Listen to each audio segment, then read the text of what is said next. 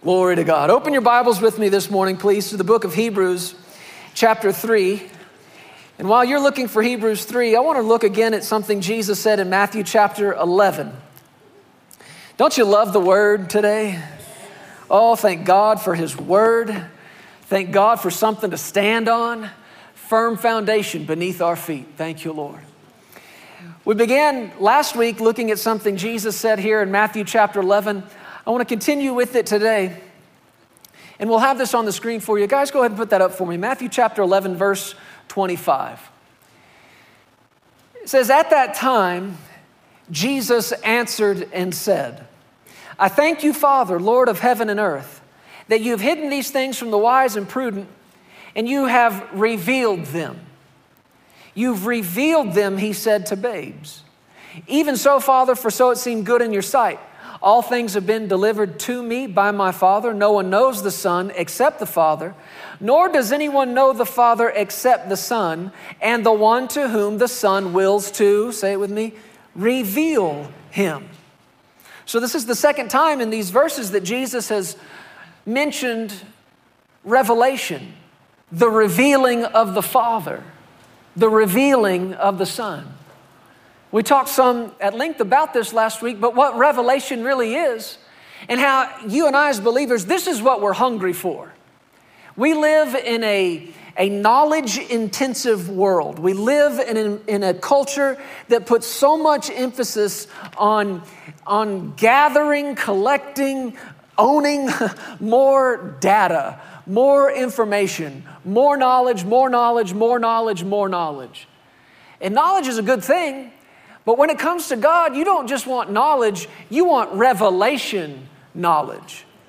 You don't just want something that comes from another person, you want something that came straight from the Father. You want something that comes as the result of the, the Holy Spirit living big on the inside of you. I like to say it like this He's the only one that can flip that switch, that can turn that light on. I can't flip that switch in you. I can give you some knowledge about God, but what we want is the anointing on His Word that turns a light on in us. Amen? That reveals something about God that you can't get out of somebody else's head. Something that you can't get just out of information reading in, in, in, in somebody's uh, experience or so called experience. You want something that came straight from Him. And this is what Jesus is talking about revelation. Now, an interesting thing to note is the way this verse started, it says, At that time, Jesus said that. And some of these words in scriptures we tend to kind of just gloss over without, without asking the Lord, Is this significant? Is this important? And when the Bible says at that time, Jesus said it, it wasn't referring to like 1230 on a Tuesday. It wasn't referring to a, a natural time or a day on the calendar. You study it out in some other translations, and one translation I like says, at that epical and strategic moment. E P O C H A L, epical or epochal. If you study that or look it up, which I had to do, it literally means the beginning of a new development and a new era. When it says at that time Jesus said this, what it's really saying is Jesus is starting something new. But to begin a new development, do you know what you have to do? You got to end an old one. To start a new time, a new era, you have got to end the old one. And I've always thought about this in terms of my marriage. September 1st, 2007, the day I married Sarah Hart, started a new era in my life. It started a whole new development. It was the beginning of something new. It was the beginning of married Jeremy. And this is a new guy. This is a new development. This is a new era. But how many, help me out, ladies, to, for, for married Jeremy to succeed, what has to happen? Single Jeremy's gotta die. Do you ever wonder why we get married at altars? Because something's got to die. Something's got to be put to death. married Jeremy had to die if, or excuse me, single Jeremy had to die. help him, Lord, help him, Lord. Folks, my daughter came in at 4:30 this morning, and when she came in, I was awake. So I've been up for a little bit. If I take a nap in the pulpit, y'all won't mind, right? For married Jeremy to succeed, single Jeremy, see you, sucker. I mean, that guy had to leave and go forever. What am I telling you? I'm saying you can't live in the new era under the old rules. You can't live in this new development with the old way of thinking. If I try to live as a married man thinking like a single man, it don't work. It will not work. Things have got to change, right? So at this time, Jesus is beginning something new and ending something old. And he starts talking about revealing the Father and how nobody knows the Father unless the Son has revealed him. It takes Jesus revealing the Father to us. And notice what Jesus said right on the heels of that. Right on the heels of saying that no one can know the Father except the Son, and the one to whom the Son wills to reveal him. Here's a revelation right here. What's the next verse? Come to me all. He just told you who he wants to reveal the Father to. All. Come to me all, all you who labor and are heavy laden, and I will give you rest. Take my yoke upon you, learn from me, for I'm gentle and lowly in heart, and you will find rest for your souls. For my yoke is easy and my burden is light. Jesus is beginning a new development, a new era, a new time, and it's called rest. But for this time, an era of rest to begin, what's going to have to end? the old one. The old era where you carried everything. That old time where you labored and you were heavy laden. See, you cannot, we cannot live in this new era called rest while we still carry everything.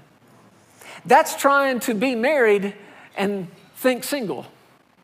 You cannot you cannot be in this friendship, fellowship, marriage relationship with God and keep thinking like you're the one who's supposed to carry everything. You can't keep living in this old era where you labor and you work for it and you try to earn it. It won't work. It doesn't work. Jesus is starting something new, and it's called rest. Now, we talked about last week how there are things that get revealed to us about the character and nature of God that we can only see when we're at rest. There is there's something about resting that reveals him. Resting itself reveals his character. But there are things that you need to hear from him, see from him, find out from him that you won't until you enter into some rest. He said, Be still and know that I'm God. Like we said last week, there are things that only that you can only find out about God when you're being still. I might say it to you like this be still and know that He's God, not you. Because when you're constantly working, when you're constantly striving and toiling and laboring, when you're the one carrying the burden, to some degree, whether you want to admit it or not, you think you're God. You think it's on you to make things right, to fix things, to heal things, to provide for the family. Come on, don't get quiet on me. We've all dealt with this. It's in the nature of the flesh to want to work for it. And this is getting ahead of myself here. But this is one of the things we have to deal with and reconcile. If we want to enter into the rest of God, we're going to have to crucify this flesh. And we're going to have to crucify not just the flesh, but its tendency to want to have worked for it and perform and by its own blood, sweat, and tears be able to look at it, something and say, Look what I did. Look what I made. Look what I've created. And the flesh wants the glory for it. The flesh, the flesh wants to say, I sweat for this. The flesh wants to say, I'm the one who worked for it. I'm the one who sweat for it. But to enter into this rest, and if you're going to live in this new era, let no flesh glory in his presence. Let all the glory go to God. And if there's anything to boast about, you boast in the cross. You know, even people's imagination of the earliest man, which is not true if you're a Bible believing Christian. But what does it sound like? That Neanderthal, me, me, man, right? Me, man, me, make fire. Ugh. And it, it sounds so just Neanderthal. It sounds so barbaric. But do you know what it sounds like in the ears of God? Me, man, me make living for me family. Me provide food and put food on table for me. Me, me clothe children. Uh, uh. it sounds just as ridiculous as long as you're the one working for it. We'll talk some more about this. I want, I want to keep moving here. Did you find Hebrews chapter 3? We read some of this last week. I want to look at it again. We're going to read some here in Hebrews chapter 3 down into chapter 4, but just look at verse 7 again. Hebrews chapter 3, 7, the Bible says, Therefore, as the Holy Spirit says, today, if you will hear his voice. I want you to take note of how many times this comes up in these scriptures here, talking about hearing the voice of God. Today, if you will hear his voice, do not harden your hearts as in the rebellion, in the day of trial in the wilderness, where your fathers tested me, tried me, saw my works 40 years. Therefore, I was angry with that generation and said, They always go astray in their heart. They've not known my ways. So I swore in my wrath, they shall not enter my rest. But he says in verse 12, Beware, brethren, lest there be in any of you an evil heart of unbelief. Did you catch that? An evil heart of unbelief. I think we need some mind renewal about what actually makes God mad, about what he actually calls evil. You want to know what makes him mad more than anything else? Not believing him. Just not believing what he said. You want to know what's evil in his eyes? Oh, we look in the world and we see all these horrible, evil things going on in the world around. You want to know what he calls evil? Unbelief. An evil heart of not believing him. This is serious stuff. He said, Beware, verse 12, lest there be in any of you an evil heart of unbelief in departing from the living God, but exhort one another daily while it is called a day, lest any of you be hardened through the deceitfulness of sin. For we become partakers of Christ if we hold the beginning of our confidence steadfast to the end. While it is said, Today, if you'll hear his voice, there it is again. Do not harden your hearts in the rebellion, as in the rebellion. For who, having heard, rebelled? Did you catch that? They heard. They heard something and they rebelled. Indeed, was it not all who came out of Egypt led by Moses? Now, with whom was he angry 40 years? Was it not with those who sinned, whose corpses fell in the wilderness? To whom did he swear that they would not enter his rest, but to those who did not obey? Verse 19. So we see they could not enter in, talking about his rest, because of unbelief.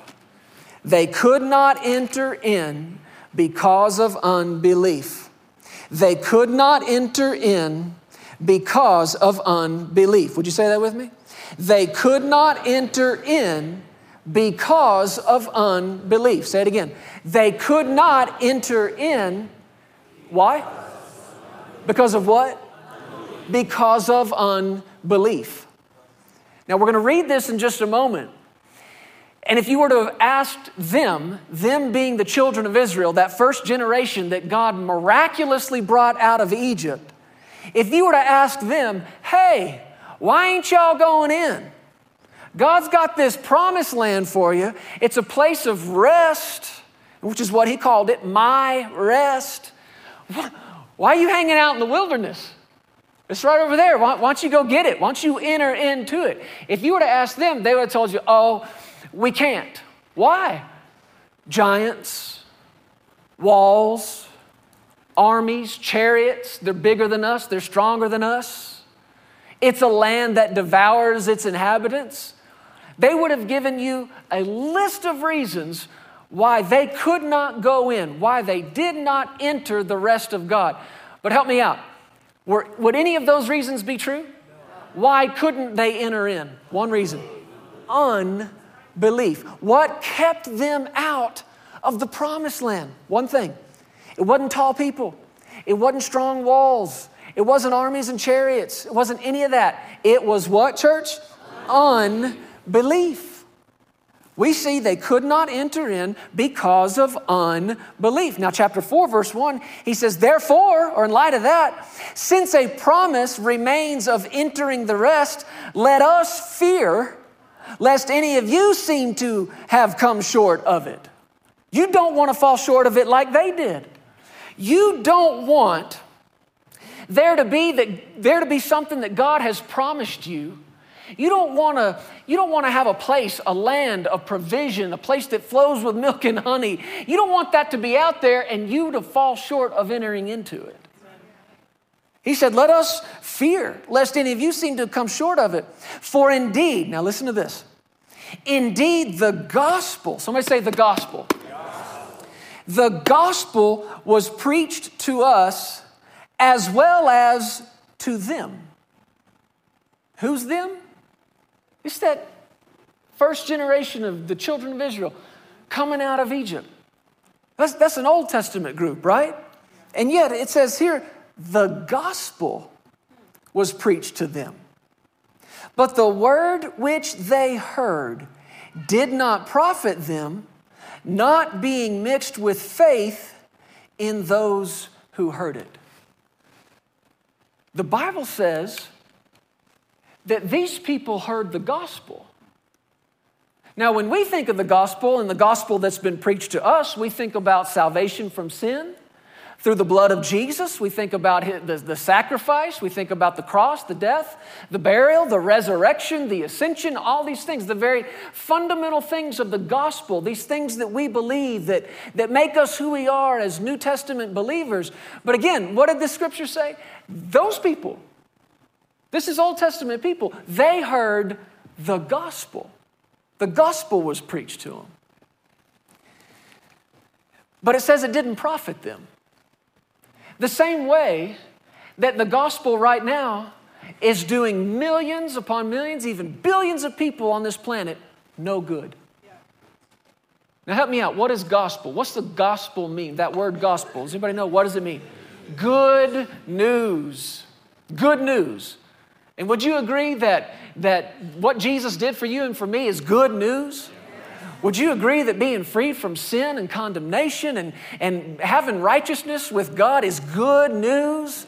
Man, this is good news. Good news that the blood of Jesus was shed for us. Good news that he went to the cross and, and carried our sin. This is good news. But this good news that is doing so much for us is doing so little for so many. What makes the good news work for us, profit us? What's making this good news do something for us while it does nothing for people out there? What's the difference? You believe it. You believe it.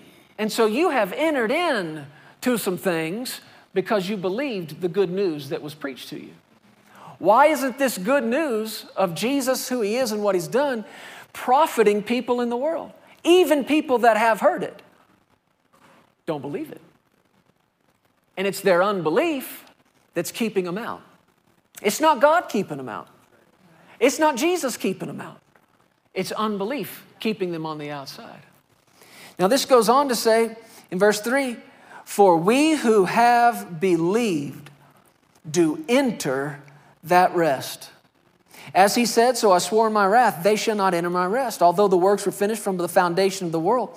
For he's spoken in a certain place of the seventh day in this way God rested the seventh day from all his works, and again in this place, they shall not enter my rest. Since therefore it remains that some must enter it, And those to whom it was first preached did not enter because of disobedience. Uh, look that word up. It's literally the same word translated unbelief. Why didn't they enter in? Unbelief. Again, he designates a certain day, saying in David, Today, after such a long time, as it's been said, today, if you'll hear his voice, do not harden your heart. For if Joshua had given them rest, then he would not afterward have spoken of another day. There remains, therefore, a rest for the people of God. For he who has entered his rest has himself also ceased from his works as God did from his. If you're going to live in this new development, in this new era, you got to end the old one. You got to cease from your labor. You have to cease from your work and enter into his rest. Verse 11, though, listen to this. Let us therefore be diligent to enter that rest, lest anyone fall according to the same example of disobedience. The King James Bible says it like this, and it's kind of confusing. Let us labor to enter the rest. Huh? Are we laboring or are we resting? Come on, Bible, help me out. You said rest. Enter the rest. Cease from your works. Ooh, that sounds good, doesn't it? Yeah. So, how do you do it? You labor. what now? Labor to enter in to the rest. I want to show you what that means. Go back to the Old Testament with me to the book of Exodus. And I want to look one more time at this nation of Israel and how God delivered them. And that's what that whole passage is about in Hebrews chapter 4. These are the ones he's talking about. And the New Testament tells us that these things are written for our example. That what took place in God delivering his people out of Egypt is a type, it's a shadow, it's, it's an example for us. And it really is, man. There's some powerful things in it. I mean, Moses himself is a type of Jesus, the deliverer. But I want you to see this in, in Exodus chapter we're going to start in chapter three. You know what's happened already in, in chapter one. We dealt with this last week. Um, Pharaoh is afraid of the children of Israel. They're growing. He said, They're more, they're mightier than us. We need to come up with a plan to keep these people at bay. And he comes up with this plan to make them work and to make them labor. But what ends up happening is they keep growing stronger and stronger and stronger. And he enforces this next phase of his plan. And it's what the Bible calls to make them serve with rigor. It has to do with cruelty. It's an effort to break these people, and yet they keep growing. And when none of this is working, that's when he decides to get into the baby killing business. And he gives instructions to his people and even to the Hebrew midwives when, when, the, when the women of the Hebrew children give birth, if it's a male baby, throw it in the river. And it wasn't until this that the soul of the, the children of Israel began to break. And you could see that's the spirit at work. That's the assignment on, for as far as I can tell, the first recorded abortions. Trying to break the soul of a people. And now we, we would think, just a few years ago, you'd think, man, yeah, nobody would kill a baby after it's been born. Are you seeing the same stuff I'm seeing? People fighting for the right to kill a, a baby that's been born. Can you see what's behind that? The same spirit driving it in Egypt all those years ago is trying to drive it in this nation and in nations around the world. It's an effort to break the soul of the people. And this is what's going on. And it was when this began to happen that the children of Israel began to cry out to God. And he heard their cry for help. He visited them. He went and found Moses, who was on the backside of a desert, and told him what he'd called him to do and to, to deliver his people. But I want you to hear specifically in Exodus chapter 3 what God told Moses to say. In verse 16, this is God speaking to this man Moses. He said, Go and gather the elders of Israel together and say to them, The Lord God, your father, uh, of your fathers, the God of Abraham, of Isaac, of Jacob, appeared to me, saying, I have surely visited you and seen what is done to you in Egypt, And I have said, I will bring you up out of the affliction of Egypt to the land of the Canaanites, the Hittites, the Amorites, the Amorites, the Perizzites, the Hivites, the Jebusites, to a land flowing with milk and honey. This is what God told Moses to go preach to these people. What is this? The gospel. He's preaching the gospel. Now, let me back up here just a minute. When it came up strong in my heart just a few weeks ago to begin introducing this to us, talking about rest, rest, entering the rest of God, the one thing I went back to the Lord on and just had one question about was I thought, Lord, you know, we're still so young as a church, and I'm doing my very best to preach things that are fundamental, foundational, foundational truths from your word, foundational things to who we are. But the more I've looked at this church, the more I realize that rest is just about as fundamental as it gets. It's the gospel. It's as basic as the gospel. What God told Moses to go preach to these people was this gospel of rest. I've seen you, I've visited you, I know what's going on, I know the burden you're carrying, I've seen your labor and your toil, and I'm bringing you out. Oh, come on, listen, I'm bringing you out. This is the gospel. This is the gospel. I'm bringing you out, but not just out, I'm bringing you out that I might take you in into a land that flows with provision, into a land where you don't labor and toil, you rest. That's the gospel. And God's telling Moses, go preach the gospel to them. And so, fast forward here, it says in chapter 4, Verse 29 Moses and Aaron went and gathered together all the elders of the children of Israel. Aaron spoke all the words which the Lord had spoken to Moses. He did the signs in the sight of the people. What's this saying? They preached the gospel to him, said, The Lord's bringing you out of here. He's taking you to a place of rest. And in verse, what is this, 31? So the people believed. And when they heard that the Lord had visited the children of Israel, that he had looked on their affliction, Notice this they bowed their heads and worshiped. They worshiped. Now, this is the right response. This is what you do when the gospel gets preached to you. And what is the gospel? I'm bringing you out of here. I'm delivering you from this mess. I'm delivering you from labor and burden and toil, and I'm delivering you to rest.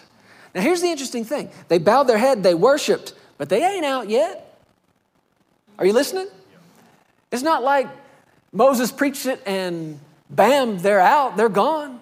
No, they're not out yet. And yet they worshiped. I'm saying this to you because I want you to see this is our response. Our response is not to wait and worship when the word of the Lord comes and says, I've seen what you're going through, I know what you're dealing with, I'm bringing you out of it, there is rest in your future, your response is not, okay, I'll worship you when I see that.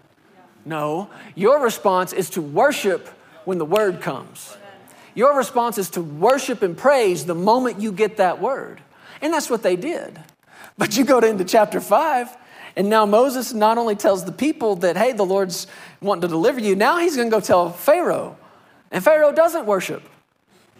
Pharaoh doesn't even agree.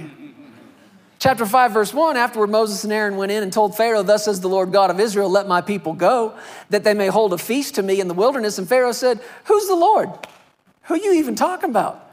That I should obey his voice and let Israel go? I don't know the Lord, nor will I let Israel go. So they said, The God of the Hebrews has met with us. Please let us go three days' journey into the desert and sacrifice to the Lord our God, and lest he fall upon us with pestilence or with the sword. And the king of Egypt said to them, Moses, Aaron, listen, why do you take the people from their work? Get back to your labor. Pharaoh said, Look, the people of the land are many now, and you make them rest from their labor. Brother didn't even know what he was saying. Talking to this type of Jesus who was to come. He's mad about it. You make them rest from their labor. You bet he does. You bet he does. But Pharaoh's mad about this. And you know the rest of this. Pharaoh commanded his, his uh, officers, he said, Don't give the people straw to make brick, verse 7. Let them go and gather straw for themselves. He said in verse 8, You will lay on them the quota of bricks which, they, which they'd made before. Don't reduce it. They're idle. They cry out, Let us go sacrifice to our God. In verse 9, verse 9 he said, Let more work be laid on the men, that they may labor in it, and let them not regard these words. He went on to say, and to tell his officers to tell them, Your work's not going to be reduced. I'm not giving you straw. You're going to have to go get it, and you're going to have to fulfill the quota of daily bricks that you were meeting before. And they came and they said, We can't do that. We can't do that. And they beat them. Why am I telling you all this? I'm wanting you to see, before we get to the promised land and the land of rest, what God was delivering them out of he was delivering them out of an unreasonable workload, an impossible task. They couldn't do it.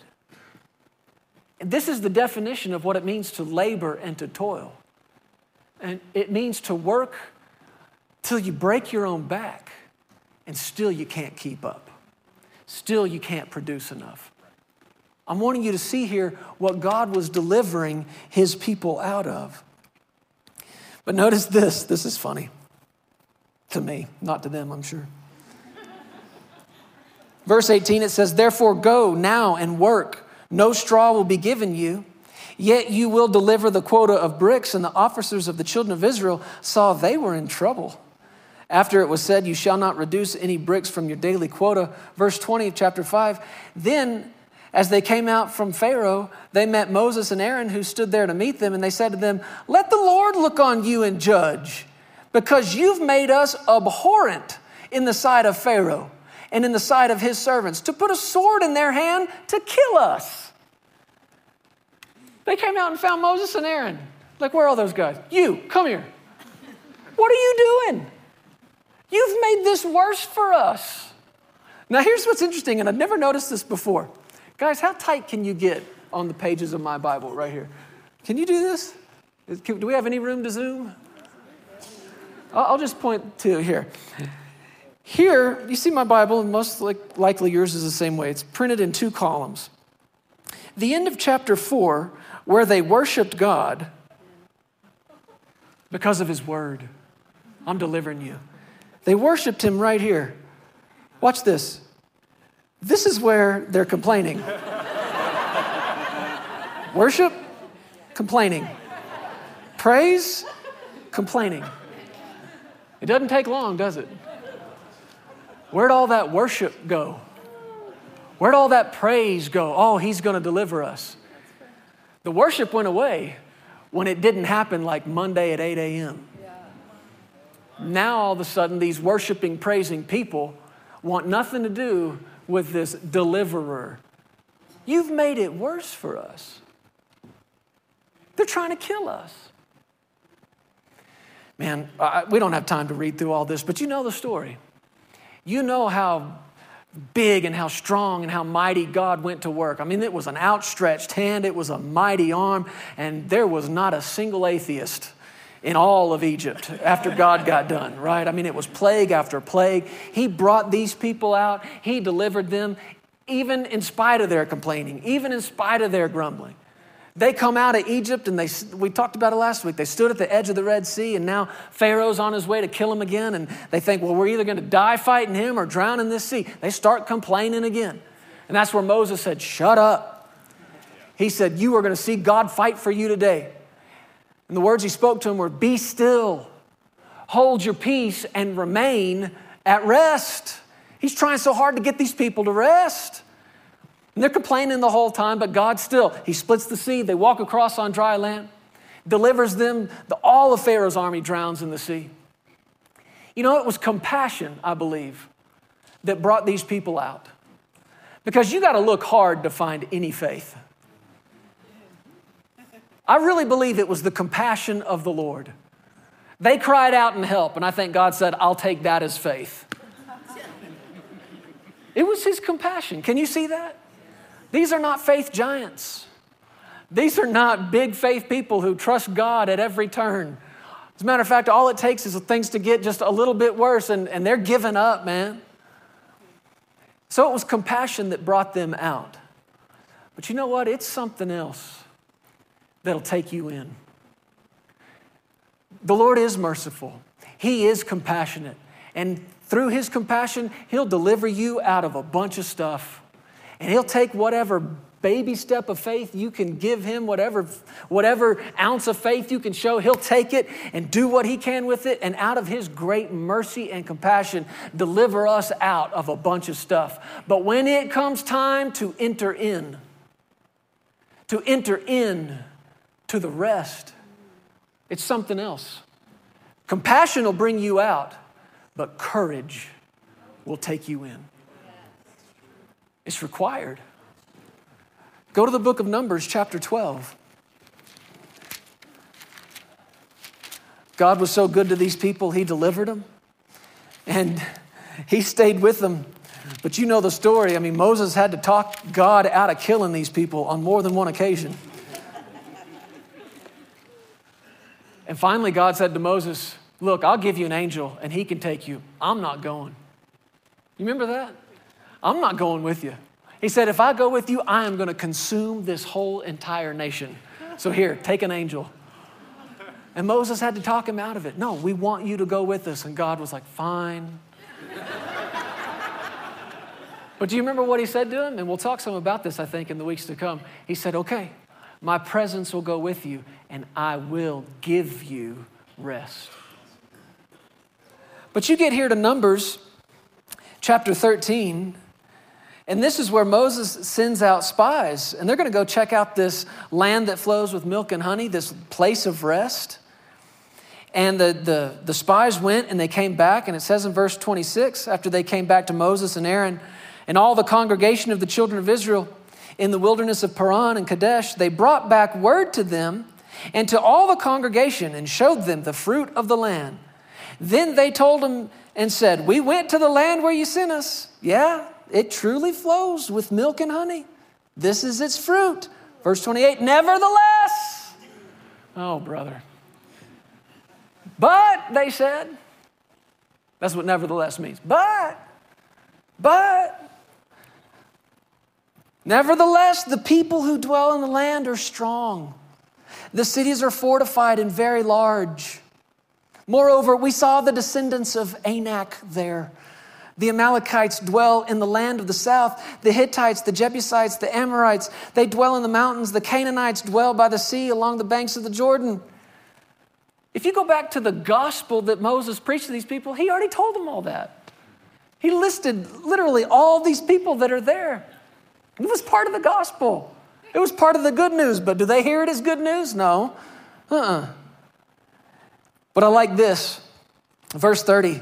Then Caleb quieted the people before Moses and said, Let's go up like now and take possession, for we are well able to overcome it. But the men who had gone up with him said, We are not well able. So, which is it? You got two groups of people who went to the same place, saw all the same stuff, one comes back and says, We can't do it. The other comes back and says, We can do it. One comes back and says, We're not able. The other says, We are able. What do you do? Who do you believe? Listen to what they said. Verse 31 the men had gone up with him said, We're not able to go up against the people. They are stronger than we. And they gave the children of Israel a bad report. So you've got good news and you've got bad news. Now, whether or not you enter into the rest of God depends entirely on which news you believe. So let me ask you, church, you want the good news or the bad news? You better want this good news. Now, these other guys came back with bad news, and the bad news is like we've gone over it. There's tall people there, there's walls, the cities are fortified, they're stronger than we are. The good news, though, Caleb said, Let's go right now. We're well able to take it. But verse 32 again, they gave the children of Israel a bad report of the land which they had spied out, saying, The land through which we have gone as spies is a land that devours its inheritance, and all the people whom we saw in it are men of great stature. There we saw the giants, the descendants of Anak came from the giants, and we were, uh, listen, listen, we were like grasshoppers in our own sight, and so we were in theirs. This is a window into the soul of these people, how they saw themselves small, insignificant, not strong, and not able. That's why it says in chapter 14, verse 1 the, all the congregation lifted up their voices and cried, and the people wept that night. And all the children of Israel complained against Moses and Aaron. And the whole congregation said to them, If only we had died in the land of Egypt, or if only we had died in the wilderness. Why has the Lord brought us to this land to fall by the sword? That our wives and children should become victims. Would it not be better for us to return to Egypt? So they said to one another, Let's select a leader and return to Egypt. Moses and Aaron fell on their faces before all the assembly of the congregation of the children of Israel, but Joshua, the son of Nun, and Caleb, the son of Jephunneh, who were among those who had spied out the land, tore their clothes. And they spoke to all the congregation of the children of Israel, saying, The land we passed through, to spy out is an exceedingly good land. If the Lord delights in us, then he will bring us into this land and give it to us. He's going to do what? Give. it to us. Come to me, all you who labor and are heavy laden, and I will just give it to you. I'm going to give you some rest. Oh, good, I want this rest. What do we got to do? Labor. You want to get into this rest? Yes, I do.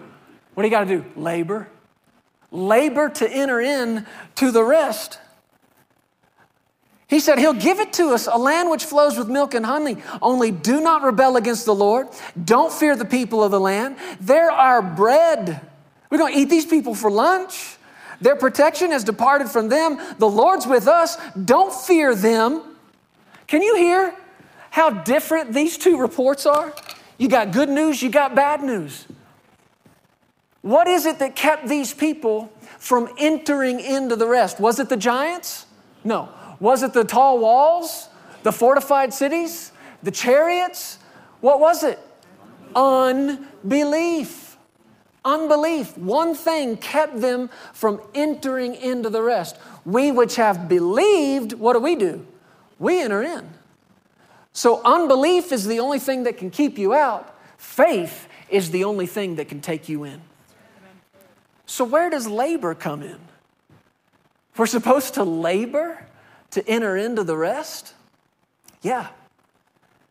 Because faith is a fight. Well, if faith is a fight, then how is faith a rest? Faith is the fight to enter the rest, and faith is the fight to stay at rest, to remain at rest. And there is a fight. You're going to have to fight the bad news with the good news. What's the fight? You got to fight everything you see. You got to fight everything you feel. You got to fight other people's unbelief. You got to fight all their experience that tells you you can't go in. There is a fight of faith to get into this rest. And the only way into it is faith. The only way into rest is believing. And we have a crystal clear picture right here in the Word of what unbelief sounds like and what faith sounds like. We don't have to be confused about it at all. Go back and look at, at the 10 spies. What did they do? What did the nation of Israel do? They cried and they wept. You cannot cry and weep incessantly, nonstop, and be in faith at the same time. Now, there is a cry of faith. And that's what the children of Israel offered up when they were being beaten and they were under that heavy labor and that burden and that toil, and their families were being ripped apart and their babies were being killed. They cried. If you look up that word cry in Exodus, it literally is help! Help! Did you know there's enough faith in help for God to go to work in your life? Because it's humility. To ask for help is humility. What are you saying? I can't do it. I don't have the strength. I don't have the knowledge. I don't have the know how. Help! And there was enough faith in that cry of help to open the door for God to go to work in their lives and in that nation. So, yes, there is a cry that He will hear. But to just lay across the bed and lay in the floor day and night and cry and cry, and God, why? And God, why? And why me? And why now? And God, don't you see me? And God, why can't I? And God, why can't I? And cry and cry and cry. There's no faith in that. You got to stop it. Can I just be plain? You got to stop it. Enough with the crying and the weeping. It's time to put some faith in your voice. It's time to stop looking at the bad news and start looking at the good news. Did he or did he not invite you into this rest? There's the gospel. And the only way that gospel of rest is going to do you any good is when you believe it. What did these, these spies in this nation do? They cried and they wept. What does unbelief sound like? I'm not able. This is what unbelief says I'm not able. I'm not strong enough. I'm not smart enough. This is what unbelief says I can't, I can't, I can't. Unbelief makes excuses. Why didn't you go into the land of rest? Why didn't you go into the promised land? Well, we would have, but nevertheless, you know, there's tall people there, so. So we'll just hang out here for 40 years and excuses. Unbelief makes excuses for why you can't possess the land that God's called you and given to you to possess this land of rest. Unbelief cries and weeps and makes excuses. You know what faith says? Let's go. It's so easy. It's so easy to spot faith. Faith is bold. Come on, what are we waiting on? Let's go and let's go now. Faith sees it in a different way. But beware. If you're going to live and walk and talk and fight by faith, beware. You are going to tick some people off. Because Caleb and Joshua said, Come on, quit this crying. Quit this weeping. We got to go and let's go now. The Lord is with us. We are well able to do it. And you know what the people of Israel did? Picked up rocks to start to stone them. You're going to see some of that too. Hopefully, not rocks thrown at your head, but you will see some people who, who do not take kindly to your boldness and your confidence of faith. Faith either stirs people up or it ticks people off. And that's going to happen when you make the decision that you are going into this rest. I'm done being the one carrying it and laboring and toiling to no end. I'm casting the care onto Him and I'm going into my rest. And you start talking like that, you start talking about how strong you are in the Lord and how you are able to overcome and, and what you have in Christ Jesus. You get people, okay, whatever, let's be real. You mean let's be real carnal. That's what you mean. let's be real fleshy. Let's be real unbelieving. It's so easy to hear the difference. Go ahead, guys, just begin to play something for me. People, Christian people, are so quick to get offended if you ever even kind of slightly begin to suggest that maybe they're still dealing with something and the reason might be a lack of faith. How dare you suggest that I don't have faith? I don't do that with people. I, am I'm, I'm very slow to ever say anything like that. But come on, let's be honest. Could it be? I mean, could it be that perhaps the problem is you haven't entered into the rest of your healing. You haven't entered into the rest of provision. You haven't entered into the rest of the restoration of your marriage and your family and your relationships. Could the problem be unbelief? Because according to the scripture, that's the only thing that can keep you out. So, would you be willing to be honest with yourself and honest with the Lord? Have I been unbelieving somewhere? Because we who have believed do enter the rest. They couldn't enter in. Why? Unbelief. We enter in. Why? How? Belief, faith. And we labor to enter into that rest. No matter what I see, no matter what I feel, I trust you. That's the fight of faith. No matter what I see, no matter what I feel, I'm entering into this place of rest. I am well able. I'm strong in the Lord and in the power of his might. And I can do all things through Christ, which strengthens me. How do you get into this rest? You believe. We which have believed do enter into the rest. Amen. Stand up on your feet.